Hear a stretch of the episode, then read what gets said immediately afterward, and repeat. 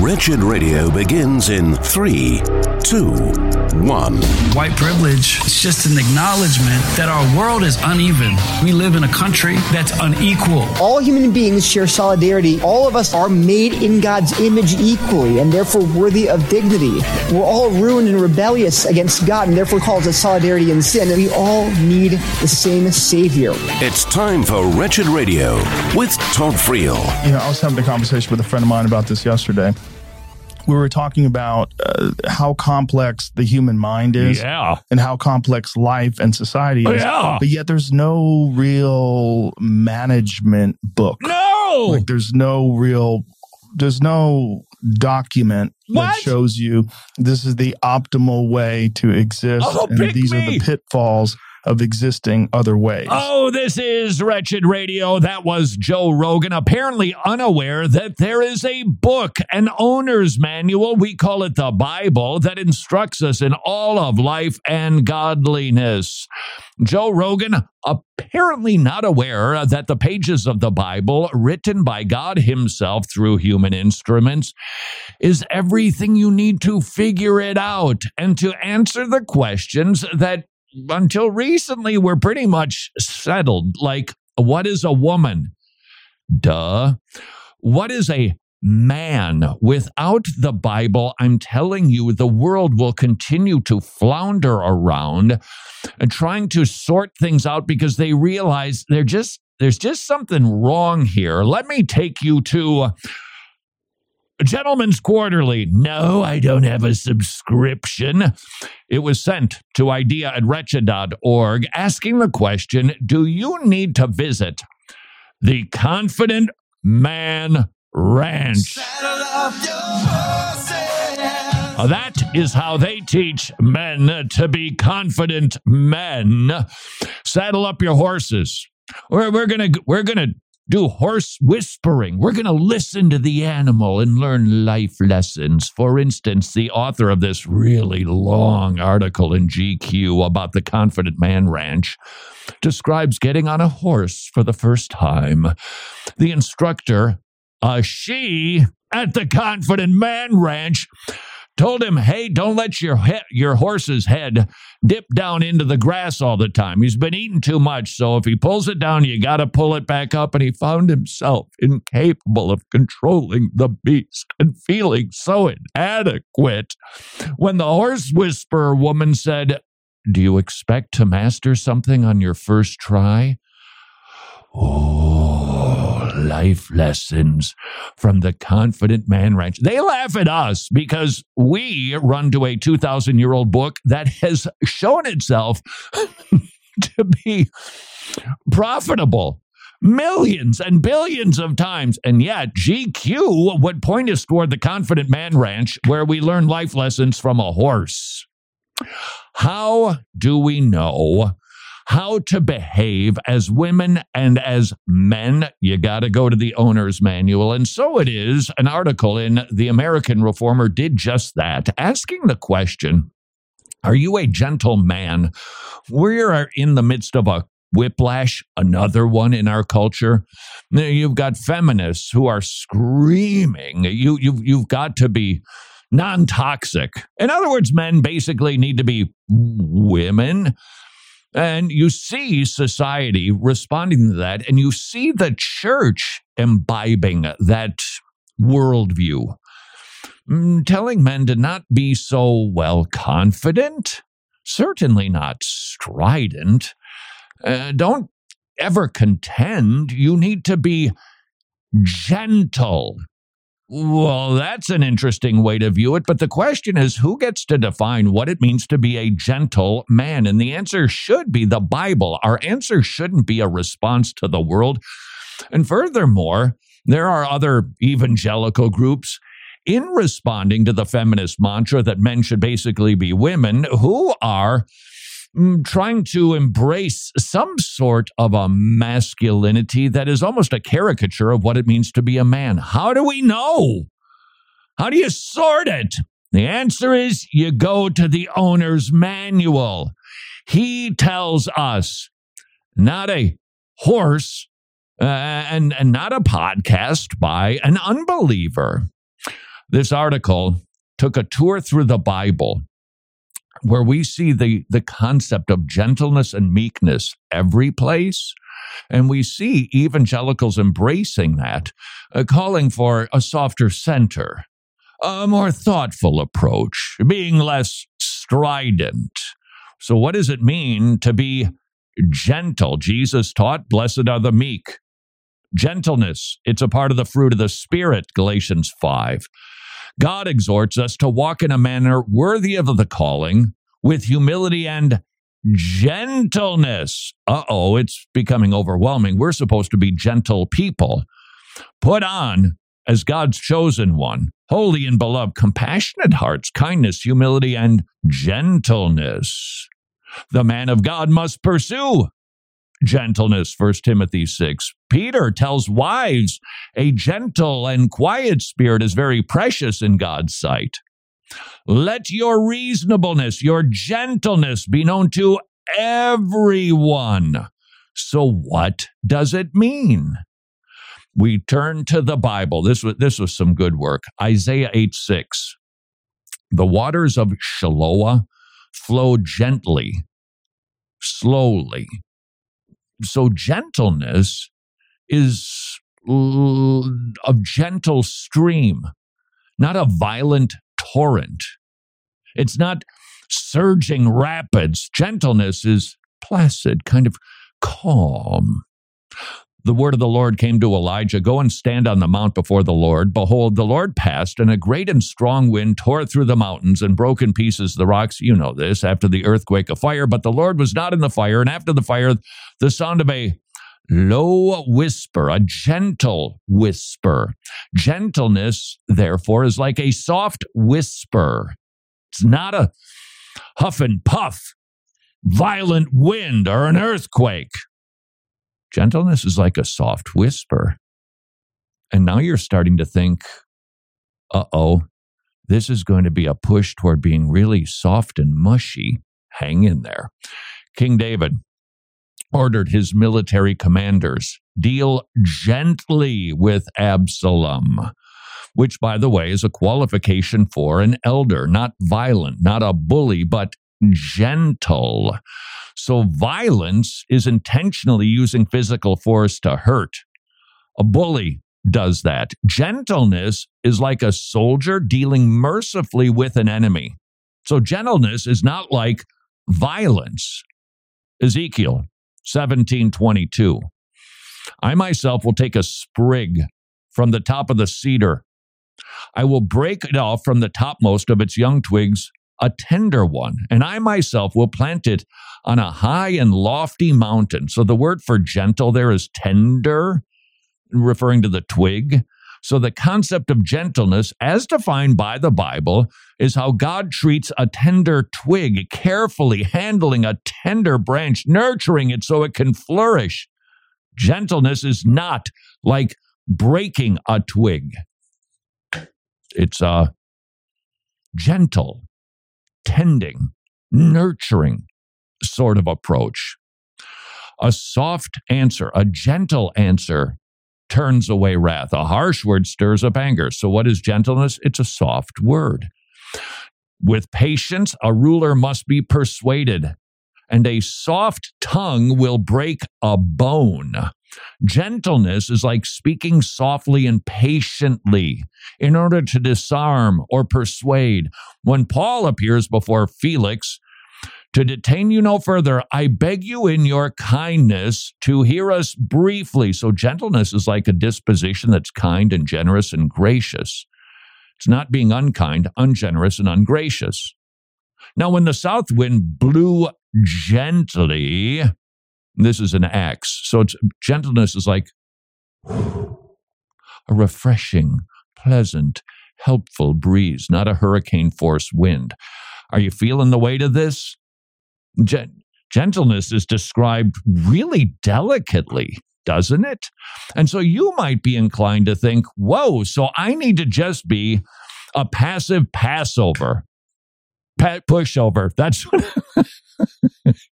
I guess a passive Passover would be when the lamb eats the person I guess, something like that. Or is this what it means to be a gentleman? Just steamroller right over me. So, how do we define gentleness? It's a virtue. It's a quality in a, a, a person. Second Peter 1 8. And we're to be growing in gentleness. You express the virtue of gentleness when you treat a person with tender kindness, friendly, generous, considerate. But expressing kindness alone is not gentleness. You must do it tenderly with compassion and sympathy. And now you're thinking, hold on, this doesn't feel right. That a guy is just supposed to be namby and pamby. And you're right in your observation for two reasons. Number one, the Bible. It, it, talks about other attributes, and it also talks about there are times to display certain characteristics, even though you possess all of them. And second, it doesn't seem to make sense. It doesn't resonate with us. Wait, I'm just supposed to be that? That's the only thing I'm supposed to be? I'm supposed to be a sissy pants? No. So, what does it look like? Next on Wretched Radio. Ah, some good news. Two encouragements from the Tomorrow Clubs. They have hundreds of weekly kids' meeting clubs in Eastern Europe, but now they've expanded to Africa and the kids are swarming the Tomorrow Clubs. They have never seen greater attendance than the hundreds of new clubs that they are opening up in Africa. That should encourage all of us. The gospel is going forth and reaching kids in unreached places. Encouragement number two. Would you like to become a Tomorrow Club's ministry partner? Your support will help the Tomorrow Clubs open up even more Tomorrow Clubs and reach even more kids with the gospel. Please consider becoming a ministry partner at tomorrowclubs.org slash wretched. Tomorrowclubs.org slash wretched. Hey, hey, well, October is here. That means pumpkin spice everything everywhere you look. Plus, that also means football season's in full swing. Oh, and of course, the Devil's Day is coming up. That's right, Halloween is coming up, and I don't have to tell you that Sugar Hype kids are going to be coming knocking on your door whether you like it or not, so you better be prepared we've got a way to help you send them soaring higher than any cavity induced candy you could ever give them. I'm talking about giving them gospel booklets from Wretched. You can give them the treat of all treats this Halloween the gospel of our Lord Jesus Christ. And you don't have to skip the candy if you don't want to. No, you don't have to. You can actually include it with the gospel booklets, but gospel booklets are on sale right now in the Wretched store as low as 99 cents per booklet. Now through the 25th. And you'll want to order by the 25th so you'll have them in time for the Devil's Day. That's Halloween. Get them before they're gone at wretched.org. Busy, busy, busy. Last year, Preborn Ministries provided over 92,000 ultrasounds. 54,000 babies were saved. 69 ultrasound machines were placed. 10,000 people responded to the gospel. I was very unsure of what I was doing when I came in. And by the end of the appointment, Rosemary had talked to me. She had actually prayed with me because she had asked me, like, do you know about Jesus? Because I was telling her, I don't feel like God's going to forgive me for this one. Preborn Ministries, very busy, saving babies, saving souls. Would you please consider partnering with Preborn Ministries? $28 per ultrasound. And Preborn Ministries uses good equipment, which is why the success rates are so staggeringly high at saving lives with Preborn. Please consider supporting Preborn at preborn.org slash wretched, preborn.org slash wretched. Important dates in Christian history 1735. The Great Awakening under Jonathan Edwards stirs the American colonies with many conversions and individual returns to heartfelt faith. Because of this awakening, a number of divinity schools were founded, including Princeton, Dartmouth, and Rutgers. This is Wretched Radio with Todd Friel. Sorry, but I got to know. What does Steven Curtis Chapman sound like 25 years later?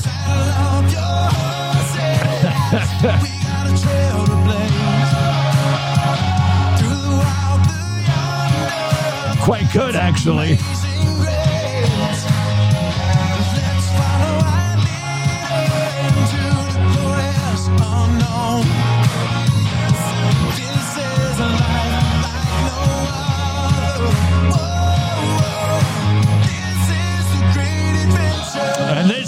Wretched Radio. What does it mean to be a man? How do we know how to act in a rather conflicted world, even inside of the church?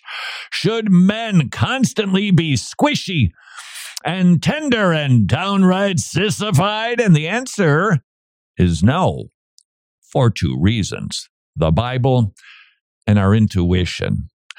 If you are to be a gentle man, always let's just say like a how how a how a gardener would t- treat a tender twig. You're like a peaceful stream. You always speak an encouraging word that helps and uplifts. And somebody breaks into your house. Hi criminal.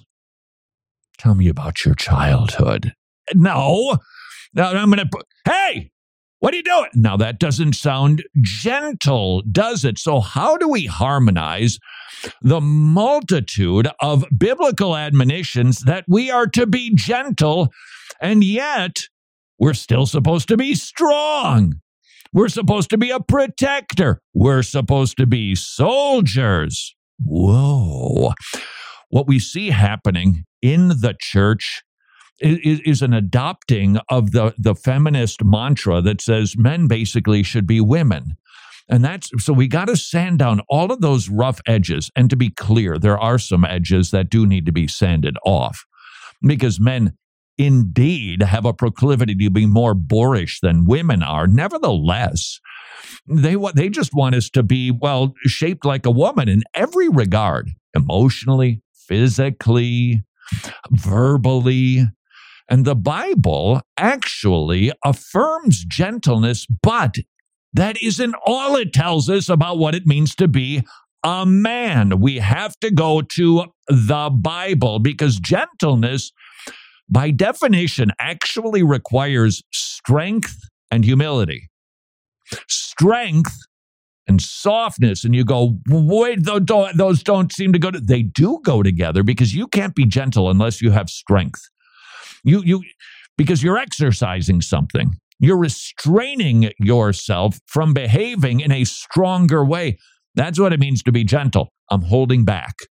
I've got the strength, I've got the power, I'm just not using it because this moment doesn't call for it. And yet we know there are other moments when we are called to be strong. You can you imagine even though most of the definitions we just heard about gentleness were from the Old Testament, can you imagine, say, David's mighty men going into battle? Excuse us. So sorry. I know you came out here like for a bloodbath, but just wondering, Mr. Philistine, um, have you been eating well? Getting enough rest? We're gentle. We care. No, they, they became warriors. That doesn't, however, still help us totally because gentleness is supposed to be an attribute. It is supposed to be a fruit of the Spirit. And so you think, well, then I should be gentle all the time. And the answer to that is a careful yes and no. Yeah, your your disposition should be gentle. In other words, you have yourself under control, whether it's your members, your tongue, your thoughts, you got them under control. That's gentle. And that's the case all the time. But that doesn't mean we behave like that all the time because we're called to do other things. David Mathis, quote, Gentleness is not the absence of strength, but the addition of virtue to strength. Gentleness is often used as a positive spin for weakness, but gentleness in the Bible is not a lack of strength. It is the godly exercise of power. It does not single signal a lack of ability, but the added ability to steward one's strength so that it serves good, life ending ends, or life giving ends rather, rather than harmful ends. Because we want strength, don't we? So gentleness doesn't disqualify strength, it complements and it guides and defines our strength. And that requires wisdom. And that means we need to really be thoughtful. You enter into a situation, whatever it happens to be, it's home, it's work, it's society, neighbor. How are you going to act? Well, your disposition, your face should be that of a gentleman. It requires wisdom, though, to know when you should not act gently. There are just certain times, and we get this, don't we? We understand that there are just some times somebody, somebody, okay, here you go. You're a police officer, and that creeper who took the nine year old girl, praise God, she was found apparently safe and unharmed, takes a nine year old girl, uh, right from underneath the family's nose on a camping trip.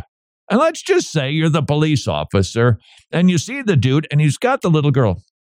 Excuse me. Um, hi. you look so unkept. I wonder when was the last time you had a hot bath? Because maybe just getting cleaned up and a shave would be so helpful to you. And you go, that's just stupid. And I agree with that. You want the you want the cop to tell him to stop and to do what is necessary to apprehend a bad dude. And you would say, well, that's not being gentle. He's not a gentleman. Yes, he is. We are gentle by nature, growing in that fruit, but that doesn't mean any other attribute gets kicked to the curb. In some situations, this is that article from the American Reformer. In some situations, it is sinful to be gentle. If a violent man breaks into your home, threatens your family, that's not a time to be gentle. That's a time to be aggressive and confrontational.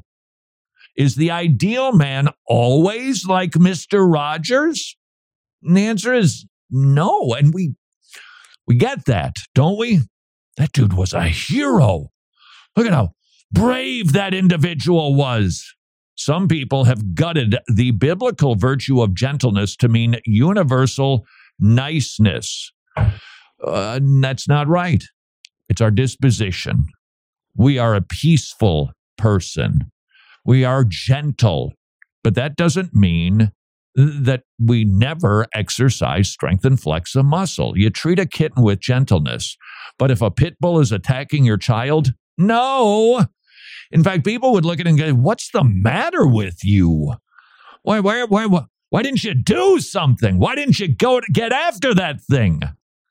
We are strong gentlemen by nature and temperament.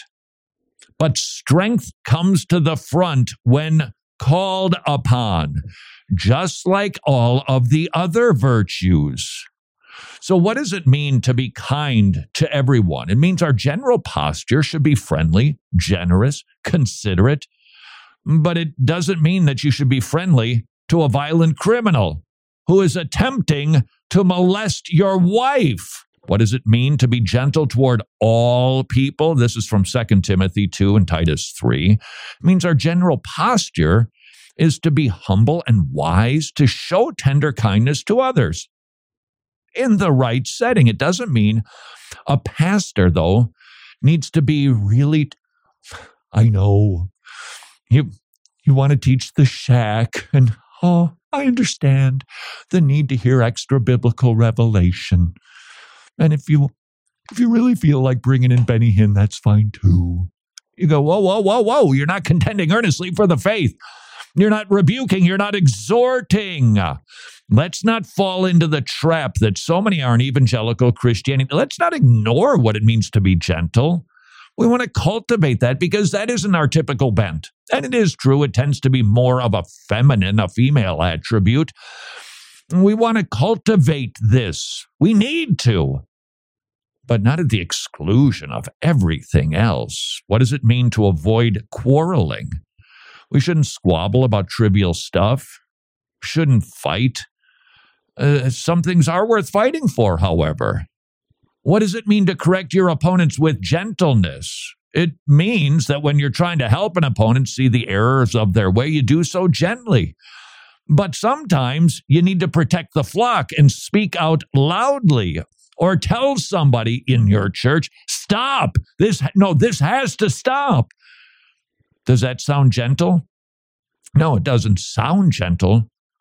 But the individual is still a gentle man because he is still keeping himself under control and exercising strength when called upon. And for the rest of us, a man should be ready and prepared to go into aggressive protector mode at full strength when necessary, but gentleness should be your default mode.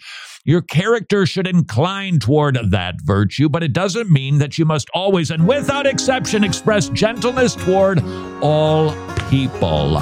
The Bible tells us how to be gentle men. This is Wretched Radio.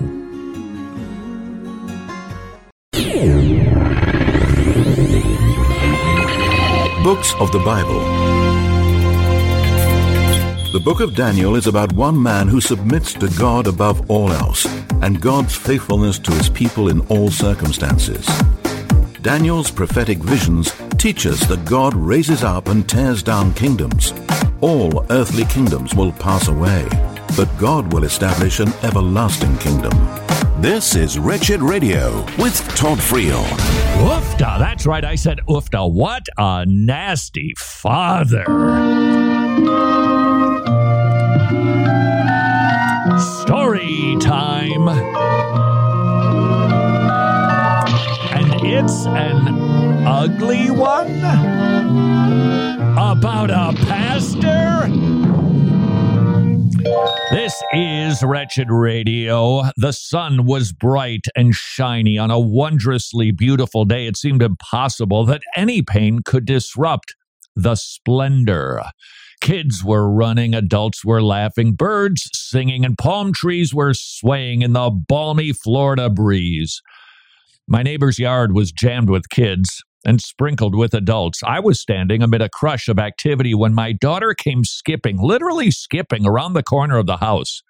The moment our eyes met, a wide smile opened on her face and she started running toward me. She was moving quickly with a bright face. But my face was twisted and angry. I opened my eyes wide with fury and screamed in a harsh and scary voice, Chloe, stop! Turn around! Go away! She stopped, exchanging her bright smile for shocked fear. Apprehensive, she started to move toward me again. When, in an act of angry repetition, I shouted, I mean it! Go away! I was not kidding, and she knew it. Tears filled her eyes as she obeyed, turned around, and walked away in painful and confused rejection. Whew. Nasty dad. Hold on, that that father is the senior pastor at First Baptist Church in Jacksonville, Florida. What kind of a horrible man would do something so mean toward a child he presumably loves? May I ask you a question? Are you waiting for something? Are you hoping for better health? A different relationship? A particular person to come your way? Some sort of financial advancement, a vacation, a new car, a new house, a change of scenery, something. You're waiting, you're growing weary, and maybe you're asking the question, why, Lord? Why the delay? Let's take a look at another story from the Bible. It's the story that no doubt you've heard more than once. Perhaps you've heard ser- sermons on the story of the resurrection of Lazarus that featured the resurrection of power of Jesus. Amen to that. The simple faith of two women who are recorded in the pages of the Bible check. That's a perfectly nice sermon. But did you ever hear a presentation on the death of Lazarus that focused on the love of Jesus Christ in your waiting? Heath Lambert, the man who yelled at his daughter on a lovely Florida day. Do they have any other kind of days in Florida? Okay. He he didn't mention the humidity, so not full disclosure in this book, which is called The Great Love of God. I was reading this on an airplane, believe it or not, from Florida over the weekend in preparation for Bible study on Wednesday night. And I got to tell you something. Heath Lambert's handling of the story of Lazarus being raised from the dead, it just doesn't get more pastoral than this. He's dealing with the question that chances are pretty good you either are, have, or certainly will ask, Lord, if you love me, why am I waiting? Why am I suffering? If God protects his people, then why do those he loves and promises to protect experience so much pain? And he turns our attention toward Mary, Martha, and Lazarus. And I have to confess to you, when I started reading it, I went, Really? We're going to just answer the question, huh? Huh? Get to it, Theodicy. Explain the issue of evil, which is all good. And we'll be doing that in Bible study, by the way. But I stayed along for the ride, and wow, the reward was amazing. Consider the excruciating experience of death for a moment. If you've ever sat at the bedside of a loved one who is dying, it's less than fun. You, you, you, you watch somebody that you care for devolve, and, and you, you, you know what is imminent, and yet you, you, you want to somehow stall it. You don't want that to happen. So, what do you do as time passes and life ebbs away from a loved one? You grieve. It's sad. As the individual grows sicker, your grief grows greater. And then there's the grief when you have to say your final goodbyes. Hold on, it gets compounded when the end actually happens. And you weep and you sob, you heave. No different for Martha and Mary. Put yourself in their shoes, and maybe you don't have to imagine very long what that is like because you have experienced the death of a loved one. Jesus finally shows up, and they ask a question. You say, they don't ask a question, they make a statement. Yeah, they make statements, but they're definitely questions. Lord, if you'd been here, my brother wouldn't have died. you can hear the question. Where where were you? What what took you so long? They both ask the question. This is from Heath Lambert. There's an important lesson in this for us as we ask our own questions of God during pain and loss. In the throes of suffering, it's possible to ask the same questions from two very different perspectives. Martha and Mary knew Jesus, they loved him, wanted to trust him, and they couldn't understand why Jesus acted as he did. In their struggle, they went to their friend and asked him why, and you can do that too. Lord, why? Why is this happening? Help me to understand. Help me to get it. However, there were other people at this scene that were asking the same question his enemies. They wanted to know why. Why, what, why would he be? What? This is the great teacher, huh? Didn't even get the timing right, huh? That's not the way we want to approach God. When we question God, interrogate him, accuse him, we're acting like his enemies. But it's okay to ask questions as a friend.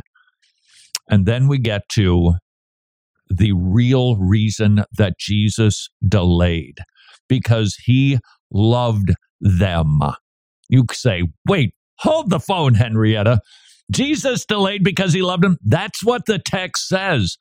Now, Jesus loved Martha and her sister Lazarus, our sister and Lazarus. So when he heard that Lazarus was ill, he stayed two days longer. Wait, what? Because Jesus loved them, he delayed. Heath Lambert writes Love does not always require urgency.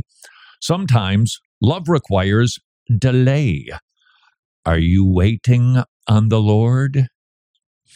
From the book, when we see that Jesus lo- that Jesus loved Lazarus by delaying, we don't need to wonder at it. Instead, we should be excited about the good thing he is going to do to show his love and power through Lazarus' suffering. That excitement will pay off as we see that good thing Jesus had in mind for Lazarus and his family was beyond anything this grieving family could have dreamt. Don't know if you caught that first line. Because Jesus loved them, he delayed. Oh, that should cause us to go, Oh, what's he going to do? Oh, because he loved them, he's going to do something good. And then, of course, we see the death of Lazarus and we get distracted from the import of the story. This is a story about Jesus' love in delaying, in stalling, in not doing what people would have preferred that he had done. Just make him better, Lord. We know that you could do it. Make it better. But because he loved him, he, he delayed. And then we know the story. Lazarus come out. And he did. We must pause here. This really is the low point. If you know nothing of this story, your familiarity might keep you from experiencing the moment the way the original audience did. Jesus, dripping with tardiness, stands among a grieving family and gives orders to open the grave. Overwhelming them with the fresh smell of a rotting corpse, he screams into the tomb that the dead man should do something that dead men don't do and come out of the tomb. His behavior looks cruel, insensitive, untimely, inexplicable, even insane. And that is how the crowd would have received it. One wonders if you and I don't have the same response today. God promises good things to his children, and yet it doesn't happen in our timing. And maybe, just maybe, we've looked at him, questioning him like an enemy. Perhaps the rest of the story will change our perspective. Next on Wretched Radio.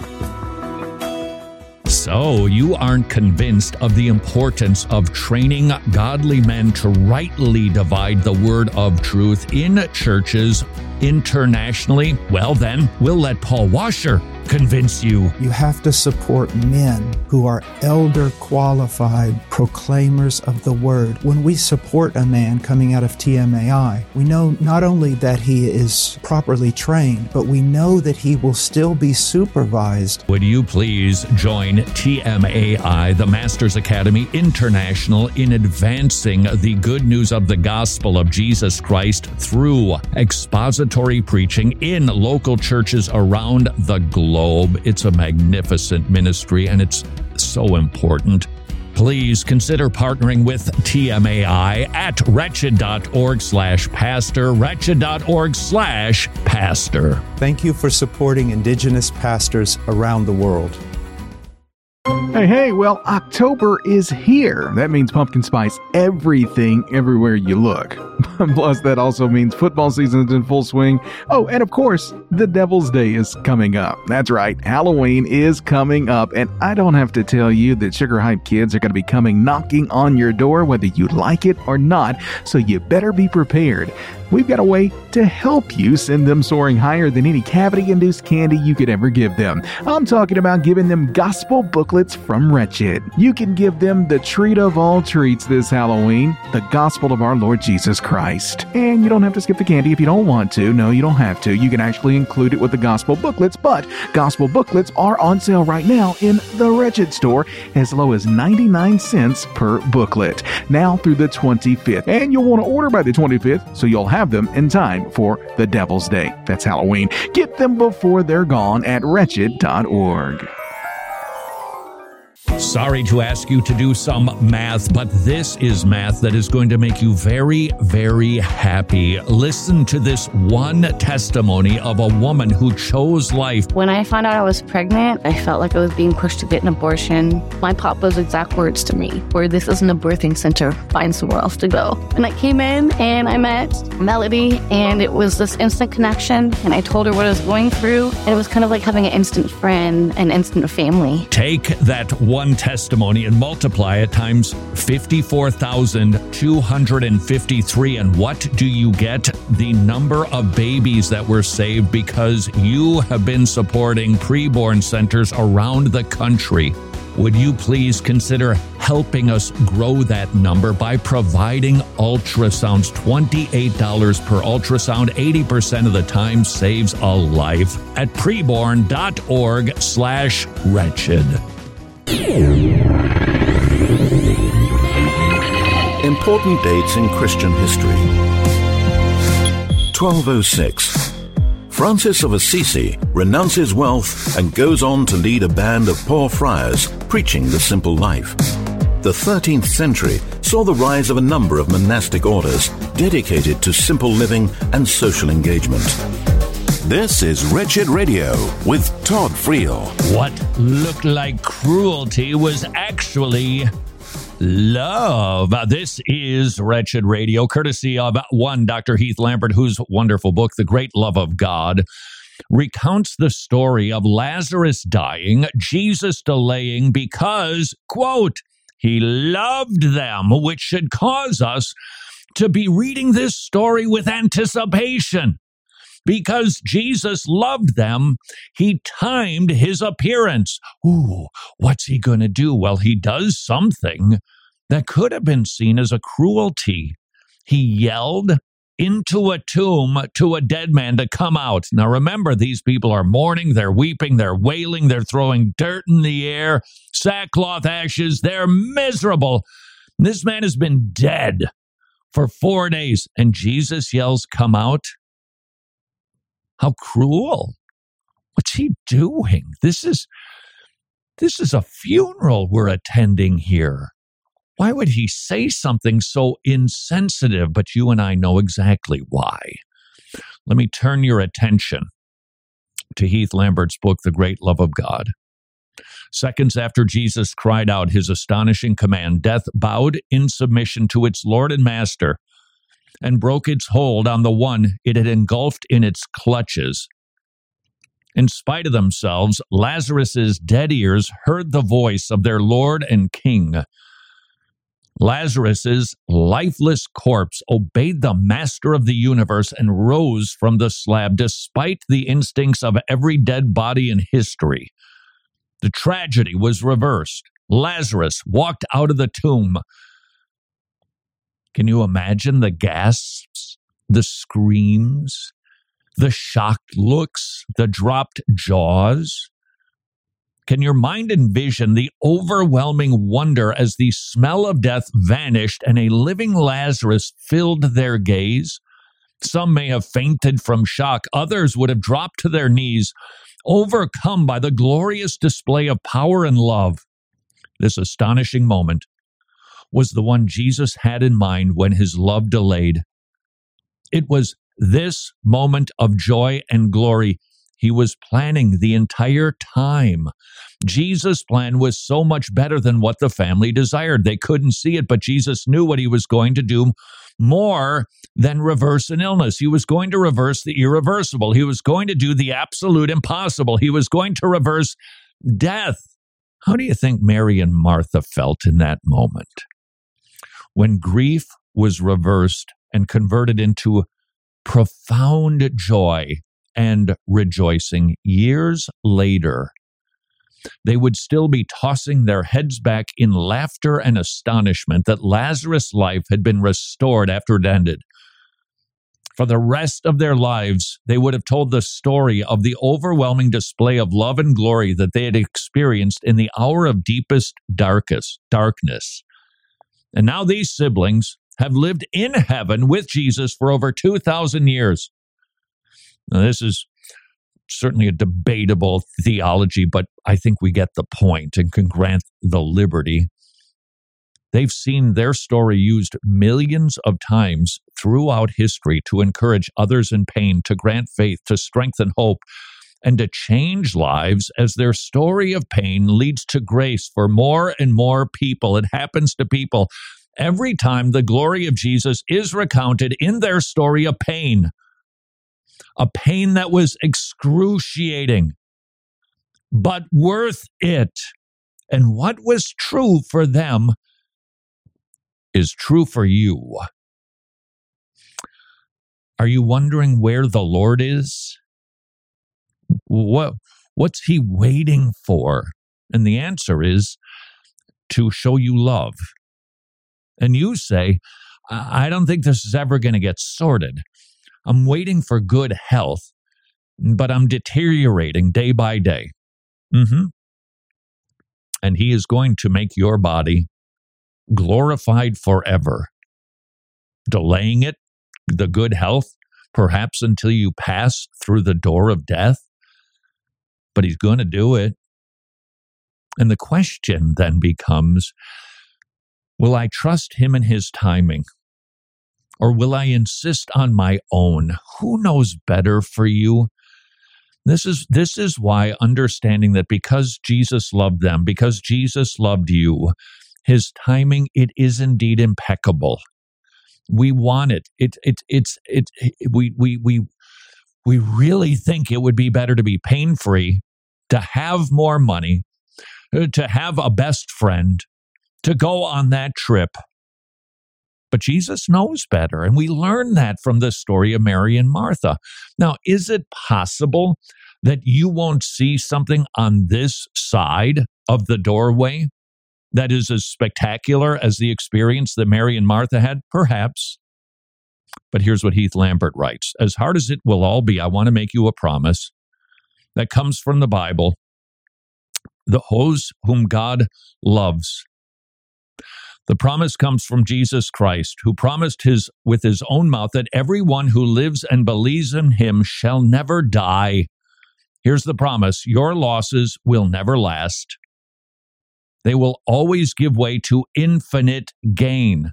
Isn't that why James can write, Count it all joy, brothers? We, th- we think of suffering as loss.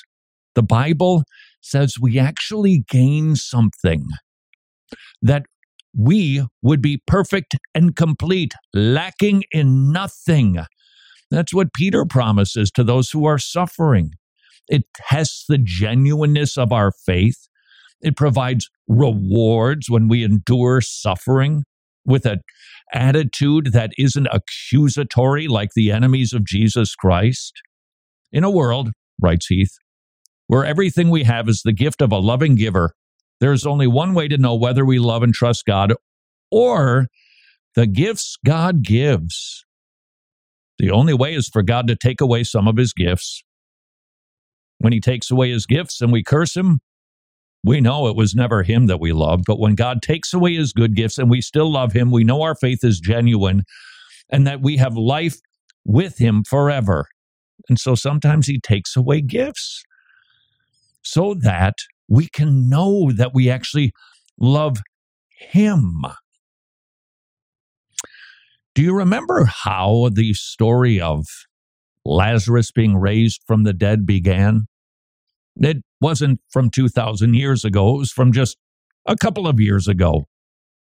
In Florida, do you recall? It was a gorgeous sunny day.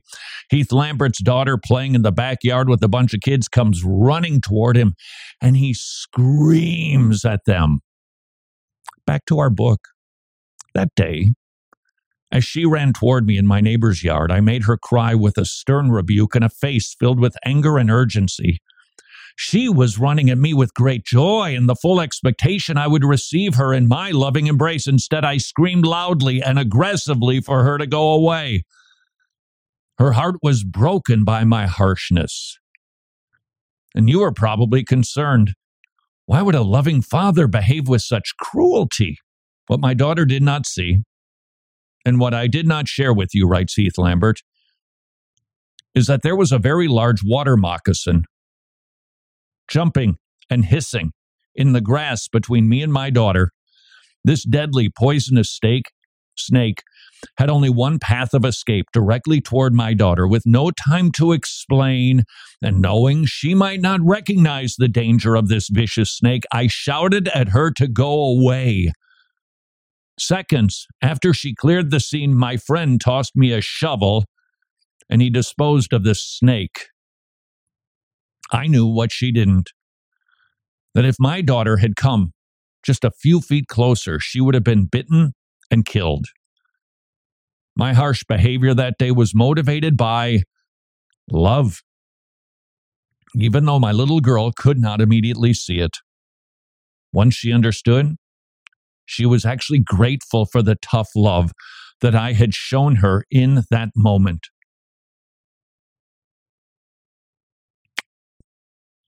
And if we only understood all that He did on our behalf and for our good, we would never question His heart. We would never ask why like an enemy. Jesus wept at the death of his friend. Does he enjoy your suffering? Nope. Does he take delight in it? No, of course not. Jesus wept. But he's also working in it to do something better than we ever imagined for ourselves. And if you're waiting, longing, perhaps growing weary, please forget the story about Heath Lambert and his daughter, perhaps, but remember the story of Mary and Martha and Lazarus that Jesus delayed because he loved them, and you have his promise. He's doing something better in your delayed gratification, in your painful suffering, your longing and your languishing than you and I would ever imagine for ourselves. What are you waiting for? Until tomorrow, go serve your king.